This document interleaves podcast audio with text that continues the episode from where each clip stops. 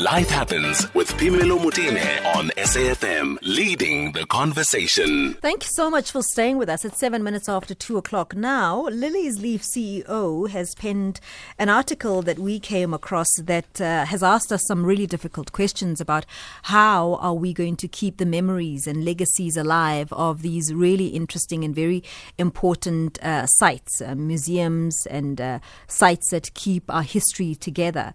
Um, and he is mentioning the fact that COVID 19 has brought with it some, some troubling uh, effects on, on the community of museums and, and spaces that are supposed to hold our legacies uh, together. Um, he joins us now on the line, CEO of Liliesleaf Trust, Nicholas Wolpe, to just really unravel and give us a, a, good sense of what has been happening in his space. Good afternoon, and thank you so much for joining us, Nicholas. Thank you very much for having me, Pamela, and good afternoon to your listeners. You know, you mentioned a few museums and District 6. We spoke to them not so long ago. You mentioned just how they've been affected by COVID 19. Well, how has COVID 19 affected Leaf? Well, I mean, if I can talk about it in a much more general sense, mm.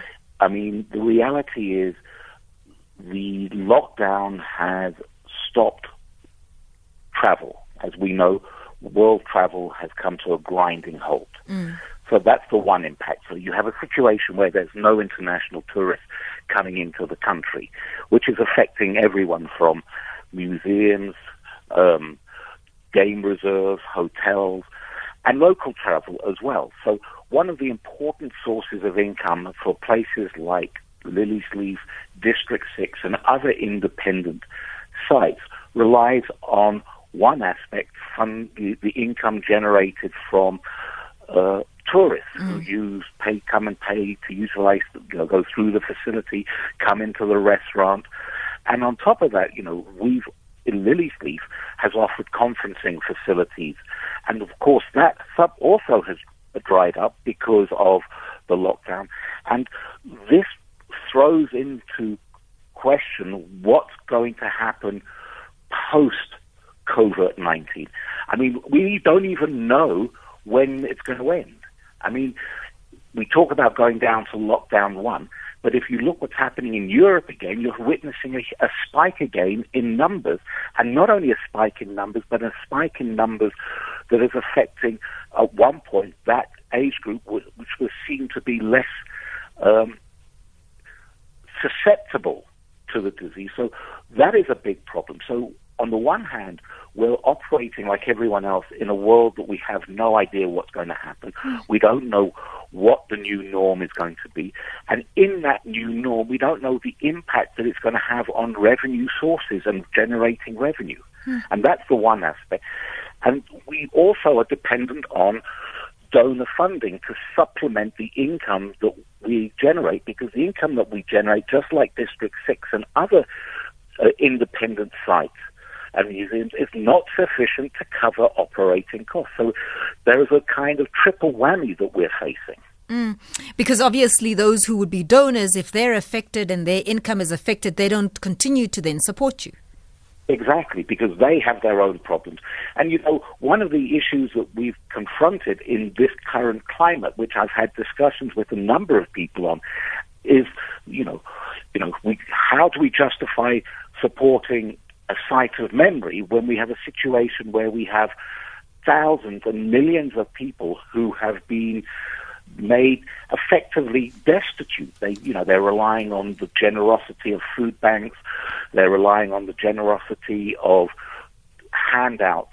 And that requires money. So you have this kind of another whammy in terms of how do you justify, on the one hand, supporting a historical site, while at the same time recognizing that we have huge swathes of the population who are now dependent on handouts to survive and to continue living. I mean, I know that some of the people that used to come through would be busloads of school children. That has stopped, I know as well. But the point here is that it is important. I know that, you know, it's, it's not something that is easy to make a decision on when people support you. As you said, people have, have mouths to feed and, and this is not necessarily a priority, but it is. It is. People's history, people's uh, heritage is, is, is very, very important to their their you know their development as as a society. What case do you make for those who are looking or thinking or reevaluating supporting you at this time when you are up against other needs of the country? Well, you know, Prabal, you've just made a very important point and statement about the importance of history. So we are also operating at a time in an environment, in conditions where history itself today is not seen as important. It has been diminished. It has been pushed to the periphery. So we are battling. I mean, one of our bylines is the memory against forgetting. So we are struggling with this situation where the importance of our past, the importance of our struggle, the importance of history in its totality, not just our liberation struggle history, is under attack. We are continuously trying to justify the importance of why it is essential to keep history alive. We hear it all the time. I mean, interestingly, I was watching the Da Vinci Code the other night, and the one thing at the beginning of the movie, Tom Hanks is giving a lecture to students talking about how significant and important and it is to understand our history because in understanding our history it gives meaning and context to the present. It helps to explain why things are as they are. I mean if we look at the great social scientists of the 18th and 19th century, Durkheim, Max Weber, Karl Marx, um, Engels, Hegel, they all located their analysis within a historical context. They talk about the importance of history in terms of understanding oneself, understanding one's consciousness. I mean, Karl Marx said, we are born into uh, into a society not of our choosing or making, but into a society that is grounded within a historical framework. Now, why has that disappeared? So while you've made that very important point about the importance of history, we have our own struggle and our own fight to try and keep that history alive and at the forefront of people's consciousness. You know, I, I, want us to put in context and, and make it quite real what it is that we stand to lose if we have places like yourselves go. You know, we, we just cannot afford that.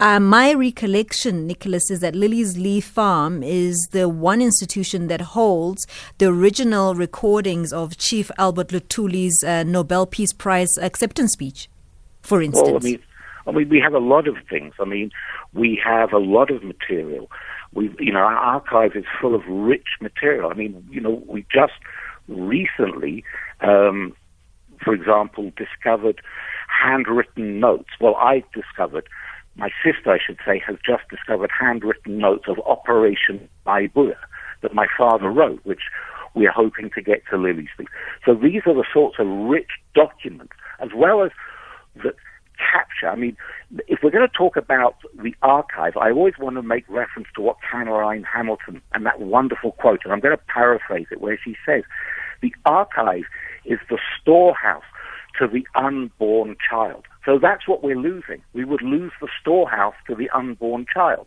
We will lose the material, the richness, the recordings, accessibility, people being able to come and listen and hear the stories through as one says, through the horse's mouth, through the individuals who lived it. Because as you know, Pumela, with we are left with one person linked to the Rivonia trial. That's Denis Kuny. Apart from Denis Kuny, everyone who has been closely associated, either indirectly or directly, has passed away. It's almost the physical link to the Rivonia trial and that unique period is on the verge of passing into the realm of history.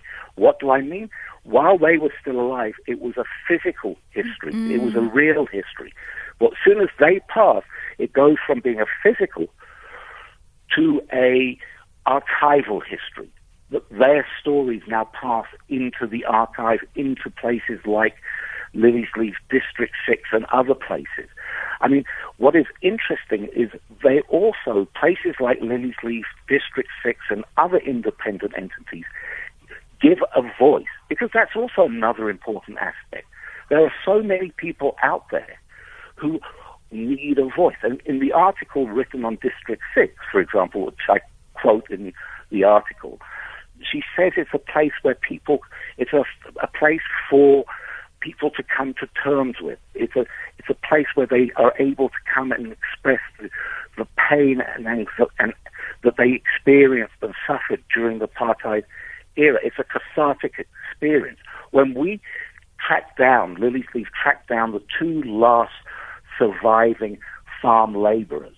The first thing they said to my professional team was, we have been waiting for 48 years for someone to come and listen to our story. Sure. When was this, Nicholas? This was in 2011. I mean, they literally said, and when we brought the families of all the farm laborers and the children to Lily's Elizabeth Mashifane, who was the daughter of Thomas Mashifane, said to us, this has been one of the most important cathartic experiences for mm. all of us because it means that our story has meaning and worth. And I'd like to quote from a movie because I think this what this quote from a movie does is give exact meaning to places like Liliesleaf and District 6. It's from the King's speech. And the King is about to be inaugurated, and he turns to a person who's helping him talk and says to him, I have a voice. I have a right to be heard. Those are two very powerful quotes. I have a voice and I have a right to be heard. And that is one of the important roles that places like Lily's Leaf plays in giving people a voice. And it's important to remember places like District 6 give voices to those who had their land viciously dispossessed by a brutal regime. And it's so essential to answer your, that why we need to keep these independent places of history, of sites of memory alive and thriving and ensure that they remain part of our cultural and social edifice. So, we need to obviously find new ways of doing things. And, and one wonders, well, how possible will it be then for you to transition from where you are now, being the bricks and mortar where people come in, to something different, something that is still going to carry the legacy, carry our heritage, but maybe accessed in a different way? Well, I mean, again, very interesting point. We are doing that. So, what we have just done is we've just produced with the National Institute for the Humanities and Social Sciences, Agents for Change, a web-based virtual exhibit, which is a start of a five-year process. So we've just completed phase one. Phase two is going to be doing women in the struggle from 1950 to 1965. We are working with the Swedish Embassy, the Swedish Institute, and SIDA to develop a web-based exhibit for the role that Sweden played not only in the struggle against apartheid in South Africa, but is the support for those who fought against colonialism. The, and the idea is to create an educational tool, an interactive tool that can be used as a method. So one of the other important things which I didn't make reference to, because of social distancing, that itself also is going to have an impact because the spaces are not large enough to take huge numbers. So even when we do open, we have to limit the number of individuals coming through to comply with the protocols around social distancing. So one of the important aspects is to move Liliesleaf eventually online, which we are starting. We're also about to, we're engaging with the Irish to look at doing a possibility of the role of Irish missionaries and the support that they gave. So one of the things which we are looking at is eventually down the road to move Lily's Leaf entirely online, and you will have to eventually pay to come online and experience the tour of Liliesleaf through a virtual tour online. But that is a process. But it's a process that we have started, and it's a process that has been forced and compelled upon us because of the consequences of COVID 19. You're saying it's a process and it will take a while. What happens between now and then?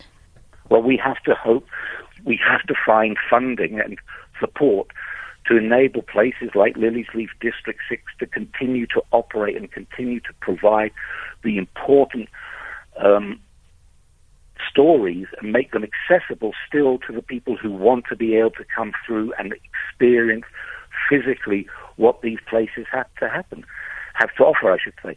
So it is, but again, you know, it is something very complex because we're living in a very difficult time. I don't want to underestimate the fact that we're living in very trying economic times and there is huge demand across the board. But like you said, historical sites, particularly independent sites, cannot be allowed to succumb to the impact of COVID 19 because it will have, in the long term, fundamental detrimental impacts. Because around the world, Uh, most of the historical sites around the world are, for want of a better word, independent, where state and government, both national and provincial, provide the platform. They provide the support that is required to help them to sustain themselves and continue.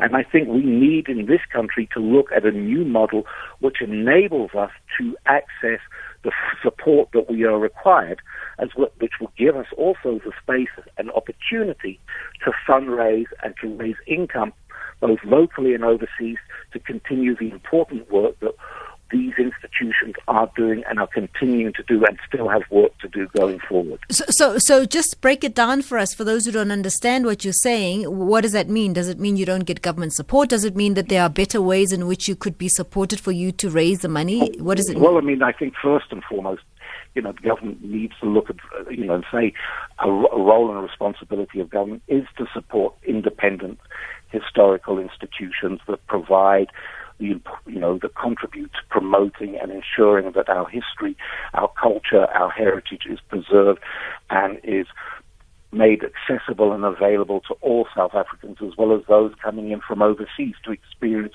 the rich culture, the rich heritage and the rich um, history that we have to offer because South Africa is rich of history. I mean, one of my most favorite stories is, you know, if you're a football fan, Liverpool um, have named their, the area where they the main home supporters stand is called the Kop.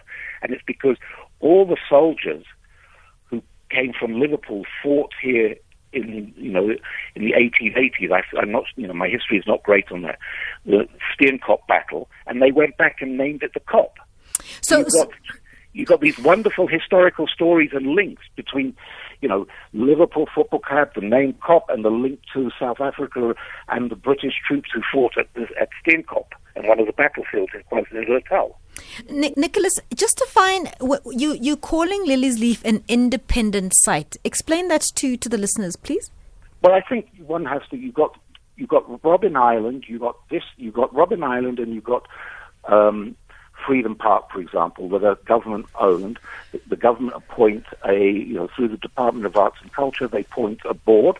Uh, they fall under the Cultural Institution Act, and they get funding directly from government, and it is owned by the state. Mm-hmm. So, like Robben Island is owned by the state. Mm-hmm. Uh, like, for example, Freedom Park. But you've got District 6 and Liliesleaf, which are not owned by the state mm-hmm. and are independent. So that's why they're referred to as independent. I don't like to use the word private because they're not private, because they're public benefit organizations. They're there for the benefit. So they're independent. They operate outside of the realm of the state hmm. but they are fulfilling the obligations so, of the Cultural Promotions Act of promoting the heritage, history, and culture of this country. So by, by the virtue of them being independent means that you, you are not really supported by the state. Is that is that correct? Correct. Yes. Okay. And and so far, then you are saying that you know gate takings, for instance, do not sustain um, the, the, the running of the actual. Um, place then then how have you been managing so far if the state has not been supporting you well, we've been getting external funding from external sources, both locally and internationally, mm. over the years. Um, we have, um, so that is basically how we have managed to do it over the last couple of years, and through this and through this very trying time, um, Absa Bank have been fantastic in, you know, ensuring that we, ha- you know, they're helping us. You know, it's not on a commercial basis though, but they have been there to support and help us. And I think my, I'd like to tip my hat to ABSA because of their wonderful support and their wonderful help and the, the, their understanding during this very critical time. But in the past, it's been a combination of the private sector, overseas donors, overseas funders, primarily that we have managed to sustain ourselves and keep ourselves going. Is there any way that uh, just an ordinary South African who's listening now can support you? Well, I mean, I suppose you know, um, if they wanted to make a donation, they could contact us and we would give us them our bank account details. That would be, at this point, would be very helpful. You know, the idea of just help local South Africans. But again, I, you know, I have to, I'm very much aware that, you know, South Africans are under the, the you know, they're under extreme pressure. They themselves are struggling. But, you know, if South Africans were willing to come forward, we would be extremely grateful for their support and their help at this trying time. It, it, it, I mean, in the near future, are you likely to open the, your doors? Our aim is to reopen on the 1st of um, October because we are determined to continue.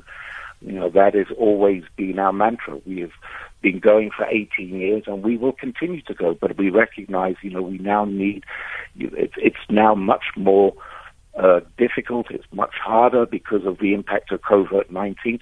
And I believe, you know, we now need to make it much more, the, the general populace much more aware of the conditions under which Liliesleaf has been operating.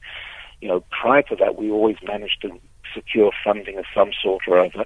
But now the situation has changed. The, the, the environment is completely different. As you know, again, I come back to it like everyone else does. We're now living, you know, in a COVID world at the moment. We don't know what the post COVID world is going to look like because we're in the eye of the pandemic still, and the world is still struggling to come to terms with it, and the impact is still being felt worldwide.